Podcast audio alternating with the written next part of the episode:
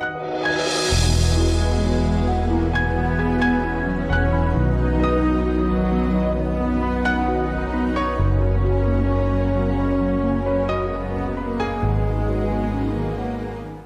Bună și bine ați venit la o nouă sesiune din seria de învățătură despre vindecare divină. Suntem încă în capitolul 4 unde vorbim despre obstacole false în calea vindecării și spuneam că ele nu sunt cu adevărat obstacole, dar ele pot deveni obstacole în calea vindecării dacă le credem. Ele sunt minciuni de la diavolul sau interpretări greșite care le-am primit de-a lungul anilor din biserici, de la prieteni, de la oameni pe care, în care avem încredere, dar e, ele, aceste obstacole, sunt de fapt false. Ele nu sunt cu adevărat obstacole. Și astăzi continuăm cu un al zecelea obstacol fals, acela în care luăm cina Domnului într-un mod nevrednic. Și începem explicația acestui obstacol fals cu, prin a citi pasajul din 1 Corinteni 11, versetele 17 la 34, citim întregul context, pentru că acest pasaj este cel mai reprezentativ uh, pentru cina Domnului și de aici se iau aceste lucruri despre uh, luarea cinei Domnului într-un chip nevrednic.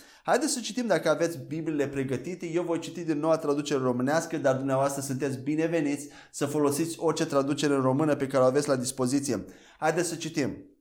Dar poruncindu-vă aceasta, nu vă laud pentru că vă adunați nu spre mai bine, ci spre rău. Mai întâi când vă adunați în biserică, aud că între voi sunt dezbinări și în parte cred lucrul acesta.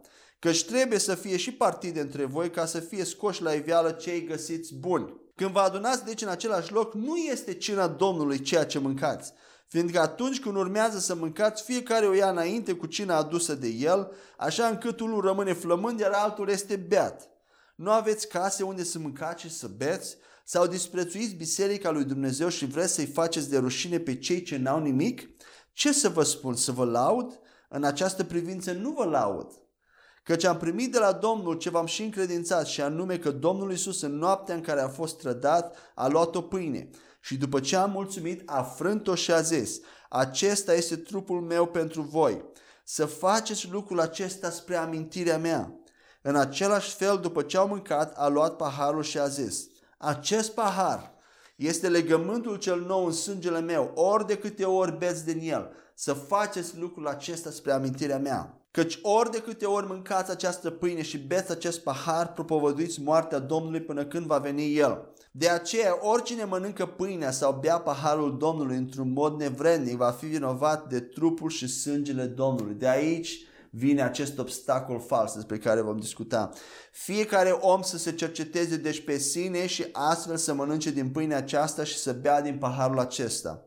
Căci cel ce mănâncă și bea fără să distingă trupul Domnului, își mănâncă și bea propria condamnare. Din cauza aceasta, mulți dintre voi sunt neputincioși și bolnavi și destul de mulți dorm.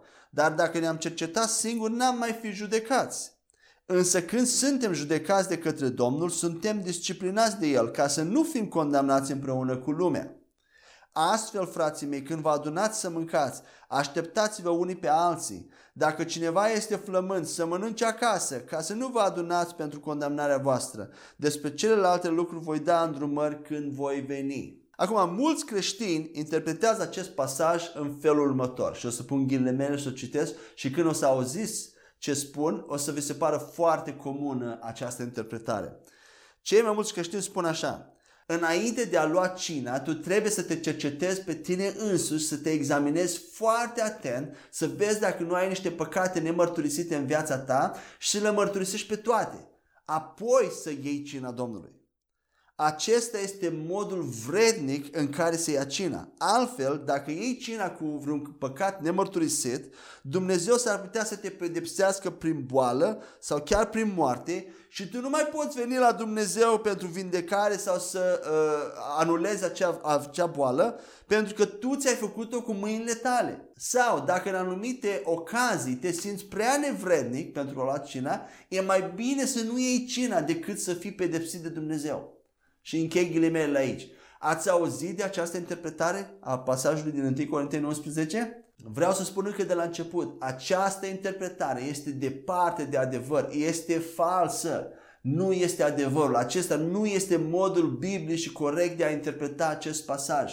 Și o să vedem cum, prin Duhul Sfânt, ce vrea să spună acest pasaj. În primul rând, expresia într-un mod nevrednic pe care o vedem în versetele 27 și 29 nu se referă la vrednicia persoanei care ia cina Domnului, ci la vrednicia modalității în care iei cina, felului, căii în care iei cina. Amin? Într-un mod nevrednic. Chiar și expresia spune, într-un mod, într-un fel nevrednic. Nu se referă la persoană. Pentru că noi nu putem fi niciodată vrednici pentru a lua cina Domnului. Indiferent de ce facem, chiar și dacă ne mărturisim păcatele, nu mărturisirea păcatelor ne face vrednici de a lua cina Domnului așa cum foarte mulți creștini cred. Este fals. Ceea ce ne face vrednici odată pentru totdeauna este neprihănirea lui Hristos. O, în momentul în care venim în Hristos și suntem salvați, toate păcatele noastre trecute, prezente și viitoare, chiar cele nemărturisite și nefăcute încă, sunt luate, luate și șterse. Complet și definitiv. Dumnezeu nu-și mai aduce aminte de ele. Iar neprihănirea ta, vrednicia ta sunt date de Hristos. Nu sunt date de mărturisirea ta a păcatelor. Amin? Noi suntem întotdeauna vrednici după cruce, după ce am fost salvați, noi suntem întotdeauna vrednici să luăm cina Domnului în Hristos. Dar este o cale corectă, vrednică în care să luăm cina Domnului, un mod vrednic în care să luăm cina Domnului. Pentru că noi suntem deja vrednici. Luarea cinei Domnului într-un mod vrednic înseamnă în primul și în primul rând să atribui în mintea ta o semnificație, să te gândești la ceva când iei cina Domnului, să te gândești la ceva și la cineva, să-ți aduci aminte de cineva, să meditezi la ceva. Ce anume? Nu este doar a mânca și a bea băutură, așa cum Pavel îi mustră pe corinteni. Veneau și mâncau, nu se așteptau unii pe alții, nici măcar nu se gândeau la Hristos, dar ei credeau că aceea cina Domnului. În timpul cinei Domnului, da, trebuie să ne gândim la ceva, dar nu la păcatele noastre nemărturisite. Și acest fapt că trebuie să ne gândim la ceva, îl vedem în trei locuri în acest pasaj. În primul rând îl vedem în versetul 17, eh, la, în versetele 17 la 22, când Pavel îi mustră pe corinteni pentru că își mănâncă cina, cina își mănâncă mâncare fără să se aștepte unii pe alții, se îmbătau, nu se gândeau la Hristos, dar credeau că ceea ce făceau ei acolo era cina Domnului. Asta e primul loc în care vedem nevoia de a ne gândi la ceva în timpul cinei Domnului. Nu doar să mâncăm mâncare și, și să bem băutură. Apoi, al doilea loc în care apare acest uh, lucru, că trebuie să ne gândim la ceva, la cineva, când luăm cina Domnului în mintea noastră, este în versetele 24 și 25, unde Pavel îl citează ce anume a spus Isus că atunci când luăm cina Domnului, trebuie să ne amintim de El, de Isus Hristos în mintea noastră. Trebuie să ne gândim la El. Iar în al treilea loc, în versetul 28, se vorbește despre o evaluare, despre o cercetare a noastră înșine înainte de a lua cina Domnului. Numai că această evaluare imediat presupunem automat că se referă la a ne examina păcatele și a ne examina să vedem dacă avem păcatele mărturisite și acest lucru nu apare în acest text. Apare doar cuvântul judecată, cercetare, examinare. Așadar, luarea cinei Domnului într-un mod vrednic înseamnă două lucruri. Să facem aceasta în amintirea lui Iisus Hristos, iar al doilea, să ne evaluăm, să ne cercetăm pe noi înșine într-un mod corect și să vedem care este modul corect biblic de a ne evalua pe noi înșine, de a ne cerceta. În versetul 24, Iisus spune că trupul său a fost drobit pentru noi, a fost judecat pentru noi și în locul nostru. Și pâinea frântă este o reprezentare a trupului Hristos care a fost drobit pentru noi. Și El spune că ar trebui întotdeauna să ne aducem aminte de El și de ceea ce a făcut El atunci când luăm pâinea.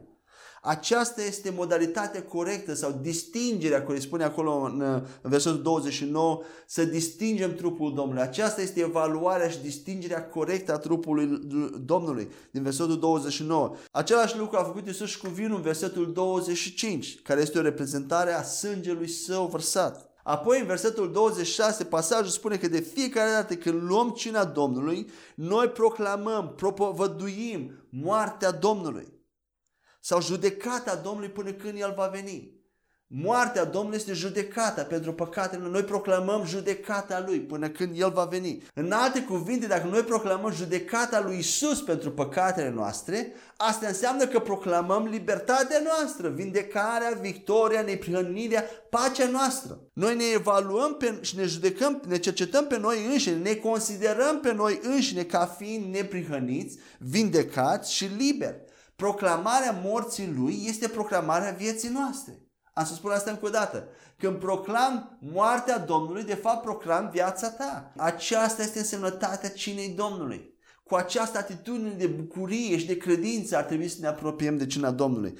Apoi în versetul 27 unde se vorbește despre luarea cinei într-un mod nevrednic, nu se referă la persoana care ia cina ca fiind nevrednică din cauza păcatelor ei, cum am menționat mai devreme, ci mai degrabă se referă la a recunoaște, a admite că judecata păcatelor tale a fost pusă pe trupul și sângele lui Iisus Hristos la cruce, nu pe tine. Și dacă tu nu evaluezi în mintea ta corect, nu admiți că această judecată a fost pusă pe Iisus Hristos, atunci tu devii vii sub vină și condamnare. Nu Dumnezeu te pune din nou sub vină și condamnare, ci tu însuți în mintea ta începi să te simți condamnat și vinovat. Și atunci când încerci, să, încerci să-ți cauți păcatele, simți această atmosferă de vină, de condamnare. Pentru că tu nu plasezi în mintea ta judecata pentru păcate în ceea ce Isus Hristos a făcut-o, ci încerci să o plasezi pe tine. De aceea te simți vinovat și condamnat. Nu-i Duhul Sfânt acela. Este diavolul, el este cel care acuză. Biblia spune că înainte de mântuire, Duhul Sfânt convinge lumea de păcat. Dar după mântuire, El ne convinge de neprihănire. El nu ne convinge de păcat, pentru că noi nu mai avem păcat. Păcatele noastre au fost toate luate de judecata lui Hristos. Mai departe, în versetul 28, unde se spune că creștinul, credinciosul trebuie să cerceteze pe el însuși înainte de a lua cina, această cercetare este o evaluare în lumina a ceea ce Isus Hristos a făcut pentru noi. Este un fel de a ne vedea pe noi în lumina ceea ce a făcut El. Cum, ne vede, cum spuneam că trebuie să ne vedem? Neprihăniți, vindecați, uh, victorioși, întregi, compleți, amin? Sfinți. Aceasta este evaluarea despre care versetul 28 vorbește. Iar apoi să luăm cina Domnului ca și o celebrare a vieții pentru noi înșine și nu a judecății. Noi sărbătorim viața când luăm cina Domnului, nu judecată pentru noi, nu frică, nu condamnare, nu tristețe. Noi sărbătorim ceva când luăm cina Domnului, sărbătorim vindecarea noastră, sărbătorim viața noastră, pacea noastră, neprihănirea noastră. Este o sărbătoare a ceea ce Isus a realizat la cruce pentru noi. Amin? Și această sărbătoare această bucurie creează credință în inima credinciosului pentru mai multă vindecare și mai multă victorie, pentru că ți aduce aminte cu mintea ta ce a făcut Hristos și aceasta generează credință, generează bucurie. Cuvântul grecesc pentru cerceta, a cerceta, a te cerceta pe tine însuți, este dokimazo și înseamnă să testezi ceva, iar apoi, în consecință, să aprobi sau să dezaprobi aceia care sunt în Isus Hristos, la cina Domnului trebuie să se vadă pe ei înși, înșiși ca aprobați, justificați, primiți de Dumnezeu. Acesta este modul de cercetare, să te vezi pe tine însus ca neprihănit. Și aici cred că ne-ar ajuta o, o imagine, un exemplu din Vechiul Testament, din Vechiul Legământ. Atunci când veneau la templu, la cortul întâlnirii, veneau oamenii pentru ispășire și aduceau animale pentru jertfă, dacă vă aduceți aminte, Vechiul Testament, Marele Preot nu se uita la persoana care aducea animalul de jertfă. Nu îl întreba ce păcate ai făcut, ai vreun păcat nemărturisit? Ca... Nu! Ce evalua Marele Preot? Marele Preot evalua animalul, mielul de jertfă. Îl evalua să vadă, îl cerceta să vadă dacă nu are vreun defect, dacă nu are vreo șterbitură, vreo, vreo, vreo pată. Mielul de sacrificiu, animalul de sacrificiu era evaluat de marele preot, nu persoana care aducea animalul de jertfă sau care venea la ispășire, pentru că persoana deja avea păcate, de asta venea acolo pentru ispășire. Și pe preot nu-l interesa ce păcate a făcut omul respectiv, pe el îl interesa ca animalul pe care l-a adus să fie, așa cum Dumnezeu a spus, fără pată și fără nicio, nicio defect.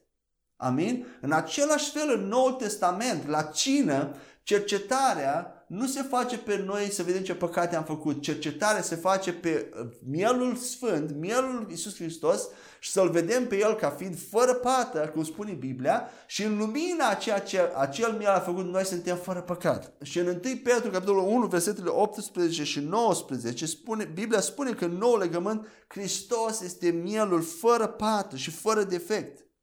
Și în timpul cine Domnul noi îl examinăm pe El și ne vedem pe noi înșine ca și testați și aprobați de El sau prin El. În El suntem aprobați de Dumnezeu, suntem primiți. Haideți să citim 1 Petru 1 cu 18 la 19. Pentru că știți că nu cu lucruri pieritoare, argint sau aur, ați fost răscumpărați din felul vostru de șer de viață moștenit de la strămoșii voștri, ci cu sângele prețios al lui Hristos, ca al unui miel fără cusur și fără pată. Aceasta trebuie să cercetăm și ne aducem aminte în mintea noastră că Isus Hristos a fost mielul fără cusur, fără pată, care s-a dat pentru noi și toată judecata pentru toate păcatele noastre a fost pusă pe El și noi trebuie să o punem pe El în mintea noastră ca astfel să ne vedem pe noi neprihăniți și sfinți în Hristos. Apoi mai departe, la versetul 29 din 1 Corinteni 11, Biblia spune că dacă cineva nu distinge trupul Domnului în felul acesta în care tocmai am spus, el mănâncă și bea propria condamnare, bea judecata în el însuși. El sărbătorește propria lui judecată, propria lui condamnare și el face aceasta prin a-și aminti de el însuși și de păcatele lui, nu de Domnul. Dacă noi ne gândim ce păcate am făcut, atunci noi ne amintim de noi, ne amintim de ce păcate am făcut noi și sărbătorim păcatele noastre, judecata noastră. Nu sărbătorim pe Domnul, nu, nu ne amintim de El și de a făcut El. Vedeți? Mintea noastră unde trebuie să fie atunci când luăm cina Domnului? Astăzi, în trupul lui Hristos, în loc să ne liberăm pe noi înșine de conștiința păcatului, Biblia vorbește despre o conștiință a păcatului. Noi nici măcar nu ar trebui să fim conștienți de păcatele noastre, chiar dacă le facem. Nu ar trebui să fim conștienți de ele, pentru că Biblia în Roman spune că Dumnezeu, după mântuire, nu ne mai atribuie, nu ne mai consideră, nu mai adaugă niciun păcat la noi, chiar acele care le facem. Noi nu ar trebui să, fim, să fim conștienți de păcatele noastre și noi facem exact acest lucru în timpul cinei Domnului, în cele mai multe biserici. Devenim mai conștienți de păcatele noastre, ne amintim de păcatele noastre, încercăm să vedem ce am făcut greșit și ne aducem în mintea noastră toate aceste păcate. Când Biblia spune nici măcar să ne gândim la ele. Așa că astăzi, în cele mai multe biserici, în loc să ne eliberăm de această conștiință a păcatelor și să folosim cina Domnului ca o oportunitate de a face acest lucru și de a admite, a recunoaște, a, a, a admite judecata lui Hristos care a fost deja făcută pentru noi și în locul nostru, noi începem să săpăm păcatele noastre, să ne uităm la noi, să, să ne uităm adânc, într-un mod atent la inima noastră, să vedem unde am păcătuit și dacă nu cumva avem un păcat nemărturisit. Și devenim astfel conștient de ele. De faptul că suntem încă păcătoși. Ne vedem pe noi înșine ca și păcătoși. Și noi nu mai suntem păcătoși. Noi am fost recreați. Da, arăți la fel, ai același trup, ai aceeași personalitate, același trup, dar Duhul tău care este adevăratul tău eu, a fost recreat, nu doar legal, dar prin natură, într-un mod palpabil, Duhul tău este neprihănit. Și în consecință, întreaga ta ființă este neprihănită. Nu mai ești, tu nu mai ești un păcătos, tu nu mai poți să spui că sunt un păcătos salvat prin har am fost un păcătos, acum sunt salvat prin har, sau ce, și mai bine, eu sunt o nouă creație, nu mai sunt păcătos. Dar dacă te uiți la păcatele tale, atunci în mintea ta te vei vedea pe tine ca și un păcătos. Dar tu nu mai ești un păcătos. Știu că aceasta contrazice cu modul natural omenesc și pământesc de gândire. Dar în Hristos noi trebuie să ne alterăm, trebuie să ne schimbăm modul de gândire și să gândim cum Hristos gândește. Ca, și, și nu este ușor să gândești așa. Este greu de primit o astfel de lucru. Dar de asta Dumnezeu a instituit cina Domnului. De cele mai multe ori când ne apropiem de cina Domnului, astăzi, e ca și cum am merge la mormântarea cuiva. Știți cum e la o mormântare? Este o muzică liniștită, toată lumea e tăcută și este acea atmosferă de sacralitate, de reverență, în care inimile noastre se moaie, ne gândim la persoana care a murit, la lucrurile bune care persoana respectivă le-a făcut și ne simțim cumva datori față de ce persoană. Începem să simțim ca și cum am vrea să facem ceva pentru acea persoană, mai ales dacă cumva acea persoană a murit din cauza noastră sau pentru noi. Avem, avem acest sentiment, dorim să facem ceva înapoi și asignăm acest fel, această atmosferă la cina Domnului în biserică. Și ce se întâmplă la cina Domnului? Pune muzică liniștită, reverență, ceea ce nu e rău. Dar uh, creează o anumită atmosferă, oamenii încep să plângă, este liniște, unii merg în față, încep să strige, să plângă pentru păcatele lor și se creează această atmosferă de tristețe, de frică aproape și apoi când iei cina, aproape că îți tremură mâna când iei uh, pâinea și vinul, ca nu cumva Dumnezeu să te lovească și să te nundească acolo, dar cumva ai uitat de un păcat nemărturisit. Greșit! Nu acesta este felul în care noi trebuie să luăm cina Domnului și nu acesta este motivul pentru care cina Domnului a fost instituită. Noi avem impresia că cea mai bună cale de a răsplăti pe Iisus Hristos pentru suferințele sale la cruce pentru noi este ca măcar să avem bunul simț de a ne aduce aminte de păcatele noastre și de a ne cere iertare pentru ele, de a arăta că suntem conștienți de ele și să facem măcar atâta, ca și cum am face o favoare lui atunci când mărturisim păcatele și cumva ne-am răsplătit cu el. Da, Doamne, ai suferit, dar măcar atâta să fac și eu. Și asta este greșit. Trebuie distrus asta din mintea noastră. Aceasta nu înseamnă amintirea lui. Aceasta nu înseamnă să ne amintim de El. Noi când ne cerem iertare de păcatele noastre, ne amintim de păcatele noastre, nu de El. Și este interesant că în Matei, capitolul 26, versetele 26 la 29, când Isus Hristos a instituit cina Domnului, El nu menționează nimic despre mărturisirea păcatelor. Și nu numai acolo, în nicio evanghelie nu este menționată nevoia de a mărturisi păcatele când e cina Domnului. Nici măcar în acest text, în 1 Corinteni 11. Noi am adăugat că cercetarea noastră înșine înseamnă să ne mărturisim păcatele. Dar în text nu spune așa ceva. Haideți să citim Matei 26 cu 26 la 29. În timp ce mâncau, Iisus a luat o pâine și după ce a rostit binecuvântarea, a frânt-o și le-a dat-o ucenicilor, zicând, luați, mâncați, acesta este trupul meu. Apoi am luat un pahar și după ce am mulțumit l-a dat ucenicilor zicând, beți toți din el, căci acesta este sângele meu, sângele noului legământ, care este vărsat pentru mulți spre iertarea păcatelor. Vă spun că de acum încolo nu voi mai bea din acest rod al viței până în ziua aceea când îl voi bea cu voi nou în împărăția tatălui meu. Vedeți voi în acest pasaj undeva măcar un indiciu de la Isus că trebuie să ne mărturisim păcatele când luăm pâinea și vinul? Nu! Nici în 1 Corinteni nu este. De ce adăugăm aceste lucruri care nu au nicio legătură? De fapt, fac reversul la ceea ce cina Domnului ar trebui să facă. Haideți să ne întoarcem la 1 Corinteni 11. Vedem în versetele 29 și 30 că cei care nu se evaluează pe ei înșiși într-un mod corect, prin a plasa judecata pe Isus Hristos, aceia își beau și mănâncă judecata, propria lor condamnare în ei înșiși. Aceasta înseamnă că ei nu beneficiază de vindecarea și de tăria, de victoria care vin din cina Domnului pentru ei înșiși prin a judeca și a evalua corect moartea Domnului. Ei nu beneficiază de vindecare și astfel ei continuă să rămână bolnavi, să rămână supuși bolilor, chiar morții, să fie slabi, chiar să moară înainte de vreme. Pentru că lumea este într-o stare implicită de boală, de moarte și de putrezire. Așa este lumea, acesta este mersul natural al lumii. Și dacă tu nu proclami și nu crezi în salvarea ta care a venit prin moartea Domnului, atunci tu rămâi vulnerabil la aceleași lucruri la care lumea, restul lumii este vulnerabilă, la boală, la moarte, la moarte înainte de vreme. Boala și moartea prematură nu sunt pedeapsa de la Dumnezeu care ai luat cina Domnului fără să-ți mărturisești păcatele. Am să spun încă o dată, boala și moartea prematură nu sunt pedeapsa lui Dumnezeu pentru că ai luat cina Domnului fără să-ți mărturisești păcatele, ci este modul normal în care lumea din jurul nostru funcționează și la care tu nu mai ești imun, față de care tu nu mai ești imun. Nu mai ești imun față de, de boală, față de moarte, din cauza că tu nu judeci corect, nu plasezi corect judecata pe moartea lui Isus Hristos. Tu o plasezi pe tine însuți și astfel tu rămâi sub boală, tu nu beneficiezi de vindecarea care a venit atunci când în mintea ta ți amintești că El a murit ca tu să fii liber. Moartea Lui este viața ta. Și este o sărbătoare a vieții pentru tine, nu o sărbătoare a morții. Amin? Haideți să mai dau încă o explicație cu privire la versetele 31 și 32 din acest capitol 11 1 Corinteni care au produs foarte multă confuzie în trupul lui Hristos. În limba greacă, prepozițiile cum ar fi pentru sau dar pot fi traduse și în, prin sau pentru că. Și voi citi acum versetele 31 și 32 ca și cum ar fi o versiune amplificată.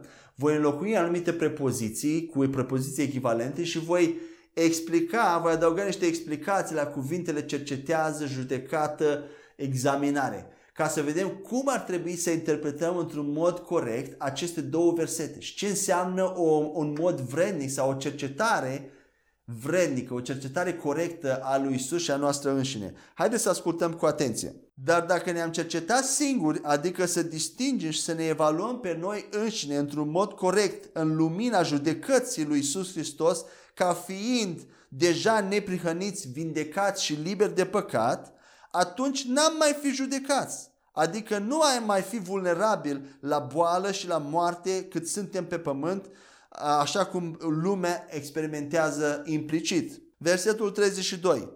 Pentru că atunci când suntem judecați, adică ne evaluăm corect ca fiind deja judecați în Hristos pentru păcatele noastre, prin aceasta suntem disciplinați de Domnul, adică suntem instruiți, antrenați, educați și ne formăm un obicei sănătos de a merge înapoi la judecată de la cruce care s-a dat în locul nostru, ca să nu fim condamnați împreună cu lumea, adică să nu venim sub aceleași primejdii ca și lumea, sub boală, sub moarte, sub putrezire.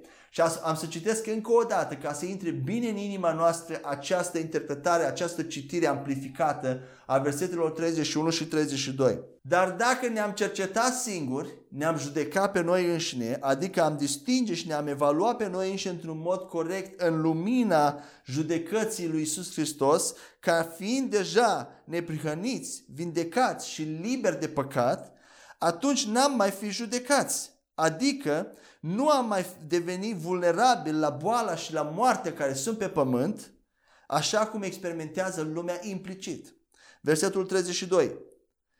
Pentru că dacă suntem judecați, adică ne evaluăm corect ca fiind deja judecați în Hristos pentru păcatele noastre, prin aceasta suntem disciplinați de Domnul, adică suntem instruiți antrenați, educați, formăm un obicei sănătos de a ne întoarce mereu la judecata de la cruce care s-a făcut în locul nostru și astfel nu mai suntem condamnați împreună cu lumea, adică nu mai venim sub aceleași intemperii și primejdii ca lumea, sub boală, sub moarte, sub putrezire. Ați prins această idee, această interpretare? Aceasta înseamnă judecarea, cercetarea corectă a noastră sau evaluarea examinarea noastră corectă. Dacă folosesc multe sinonime ca să ne intre în inima noastră, nu mărturisirea de păcate, ci înseamnă să te vezi pe tine în lumina corectă, biblică, cristică, după salvare. Și nu este natural, nu este o tendință naturală de a ne vedea așa. Tendința naturală este să ne vedem cum ne vede lumea și cum ne acuză diavolul, ca și păcătoși, ca și plini de păcate. Așa că cina Domnului este o sărbătoare a vieții și o disciplină sănătoasă, un obicei sănătos instituit de Domnul pentru a ne ajuta ca întotdeauna să ne amintim de că judecata noastră a fost pusă pe Hristos. Este o disciplină cina Domnului. Este un obicei sănătos pentru a ne aminti că judecata pentru păcatele noastre a fost pusă pe El și nu pe noi această disciplină în ea însăși produce mai multă credință în inimile noastre pentru vindecare și pentru victorie și în consecință trăim mai multă vindecare și sănătate și victorie. Pentru că atunci când ne vedem cum Iisus Hristos ne vede, ne vede și cum Dumnezeu ne vede, atunci credința produce și mai multă sănătate în viața noastră. Dacă cumva te-ai îmbolnăvit și ai impresia că ești bolnav din cauza că n-ai luat cina Domnului într-un mod vrednic, acea boală nu este pedeapsă de la Dumnezeu. Și chiar în acel moment, întotdeauna ai acces la vindecare și la sănătate doar prin simpla credință, prin a crede și a proclama ceea ce ai în Isus Hristos, că Isus Hristos a plătit pentru vindecarea ta. Și dacă ești bolnav, cumva, Luarea cinei Domnului este o modalitate extraordinară de a te însănătoși și de a-ți exersa credința prin a spune că nu mă identific cu aceste simptome, ci mă identific cu Isus Hristos, care a purtat pe cruce toate bolele mele și toate suferințele mele și a fost rănit, a fost bătut ca eu să fiu vindecat. Prin rănele lui a fost vindecat. Și când iei cina Domnului, ia pâinea și vinul și începe să spui lui Dumnezeu, Doamne, îți mulțumesc că în trupul și sângele lui Hristos eu am fost vindecat, am fost justificat, am primit iertare de păcate, am primit favoare, am primit pace, am primit bucurie, am devenit neprihănirea ta în Hristos. Eu sunt neprihănit, eu sunt sfânt acum și iau, când iau acest trup, iau în credința și iau sănătate în trupul meu. Eu sunt sănătos, eu umblu în vindecare și Tată îți mulțumesc din toată inima pentru acest lucru. Astăzi sărbătoresc viață din cauza că Tu, Iisus, ai murit pentru mine și eu nu mai sunt judecat, nu mai sunt sub condamnare, nu mai sunt vinovat. Și astfel iei cina Domnului cu mulțumire și credința care se exersează, care se produce atunci când spui aceste lucruri, generează vindecare și sănătate în, trupul, în trupurile noastre. Amin? Așadar, cina Domnului este o ocazie de sărbătoare. Este un motiv de sărbătoare, de celebrare a vieții pe care Isus Hristos ne-a dat-o nu de tristețe, nu de vinovăție, nu de condamnare, așa cum este de cele mai multe ori când luăm cina Domnului. Amin? Cu aceasta închei explicație pentru a, acest fals obstacol al luării cinei Domnului într-un mod nevrednic și haideți să nu mai credem că Dumnezeu ne pedepsește cu boală sau cu moarte prematură dacă nu ne mărturisim cumva toate păcatele la cină. Pentru că asta considerăm noi că e modul vrednic de a lua cina. Nu, modul vrednic este să, te, să pui judecata în locul corect și să nu te vezi pe tine ca și un păcătos. Și Dumnezeu nu pedepsește, dar chiar dacă n-ai luat cina într-un mod vrednic, așa cum Dumnezeu așteaptă și cumva te-ai îmbolnăvit, ai venit sub aceleași boli care lumea le experimentează, în orice moment poți să te ridici în credință și în numele Lui Iisus să fii vindecat. Amin? Haideți să mergem mai departe la al 11-lea obstacol fals și anume blesteme generaționale. Unii creștini cred că anumite boli sunt produse de blesteme generaționale sau sunt genetice, ereditare și de aceea nu pot fi vindecate. Și sunt unele pasaje biblice pe care se bazează atunci când ei spun acest lucru. Și aș vrea să avem răbdare să citim toate aceste pasaje din Vechiul Testament pe care se bazează acești creștini uh, când spun despre blesteme generaționale. În Exod, în Exodul, capitolul 20, versetele 3 la 6 spune așa.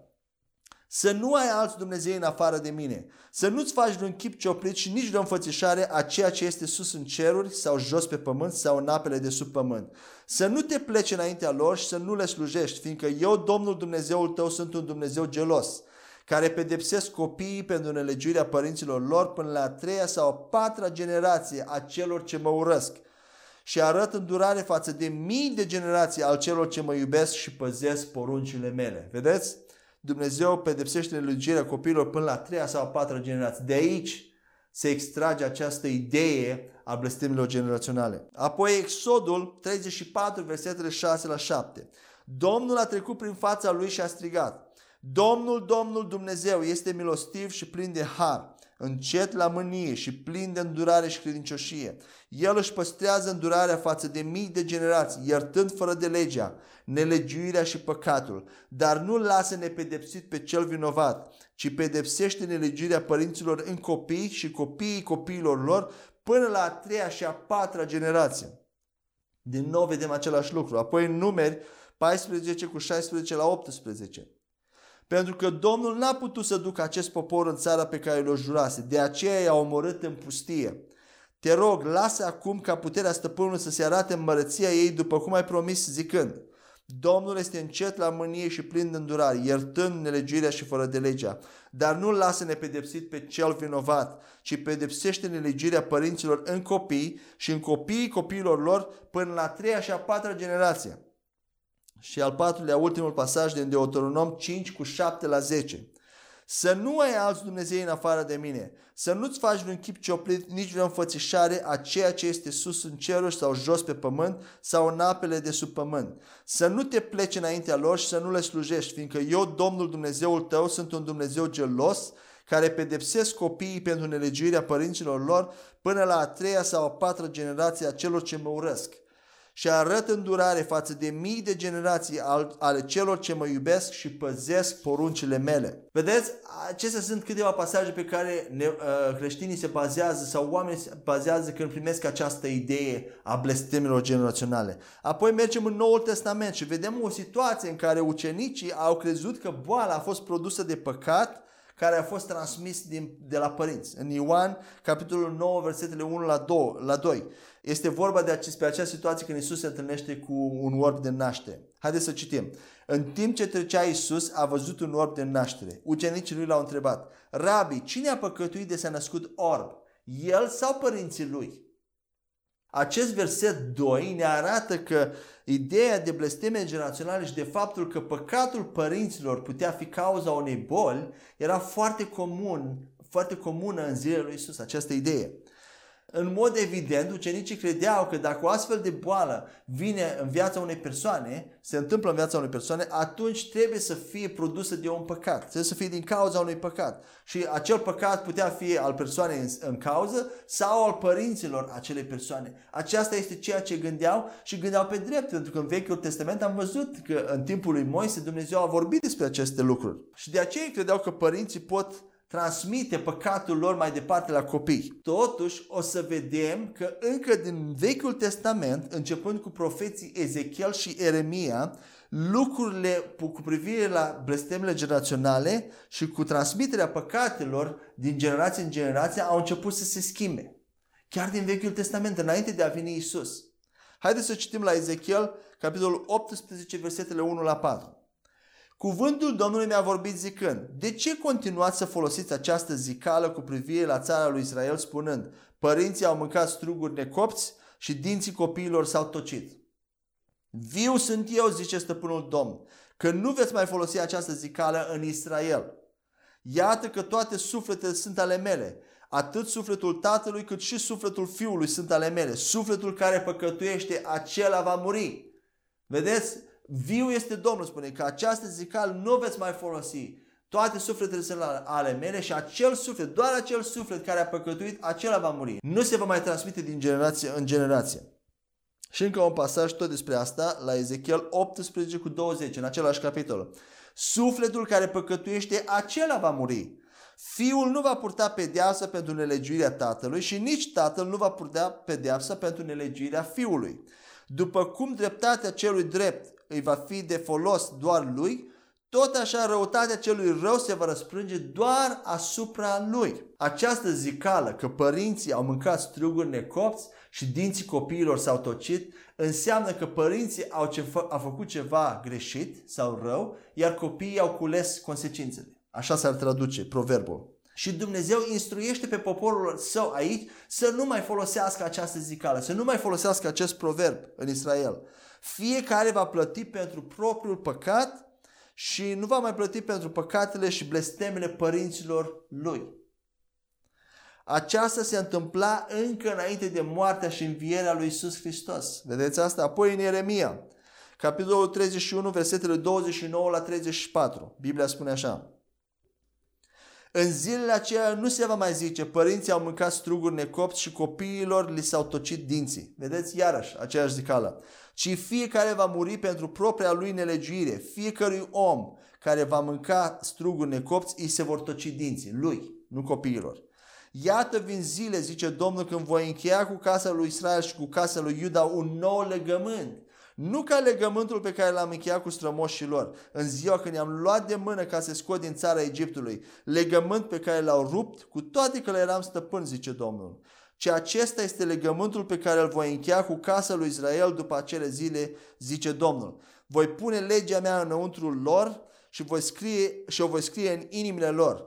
Eu voi fi Dumnezeul lor, iar ei vor fi poporul meu și niciunul nu va mai învăța pe seminul său, pe fratele său, zicând, cunoaște-l pe Domnul, pentru că toți mă vor cunoaște, de la cel mai mic până la cel mai mare, zice Domnul. Și căci le voi ierta nelegiuirea și nu îmi voi mai aminti de păcatul lor. Amin. Vedeți expresia în zilele acelea, în acest pasaj. Se referă la ce zile? La zilele noului legământ, când Iisus Hristos va veni, la zilele noastre la zilele noi creații. Când acest proverb și această zicală nu, mă, nu va mai fi adevărată. Aceasta ne spune Dumnezeu. În acele zile, acest proverb nu, mai, nu va mai fi adevărat. Nu, nu mai este adevărat, n-ar mai trebui să fie adevărat nici din Vechiul Testament, nici din, în, în Vechiul Legământ. Dar el nu va fi adevărat deloc în Noul Legământ. Da, Dumnezeu în uh, Exodus, în, de, în Exodul, în Deuteronom, în Numer, în timpul lui Moise a spus acele lucruri. Dar apoi în Ezechiel, în Ieremia, prin profeți, Duhul Sfânt spune oamenilor, poporului Israel, nu mai folosiți această zicale, se schimbă lucrurile, nu mai este așa. Iar apoi vorbește despre nou legământ. Despre cine vorbește Dumnezeu aici în versetul 33? Despre ace, acei oameni care vor pune legile lui în inimile lor, în mintea lor. Despre cine vorbește? Despre credincioși în Hristos, care sunt în nou legământ, care au devenit poporul său. 1 Petru 2 cu 9 ne spune aceasta, că noi suntem o seminție aleasă, suntem poporul lui, chemați să proclamăm excelențele sale. Suntem o preoție împărătească, suntem poporul ales. Și noi am devenit poporul ales, noi care suntem noi, noua creație. Pentru noi nu se mai aplică blestemele generaționale. Haideți să mai citim un pasaj la 2 Corinteni 5 cu 17, să vedem ce ne spune. Astfel, dacă cineva este în Hristos, este o nouă creație. Cele vechi s-au dus, iată toate au devenit noi.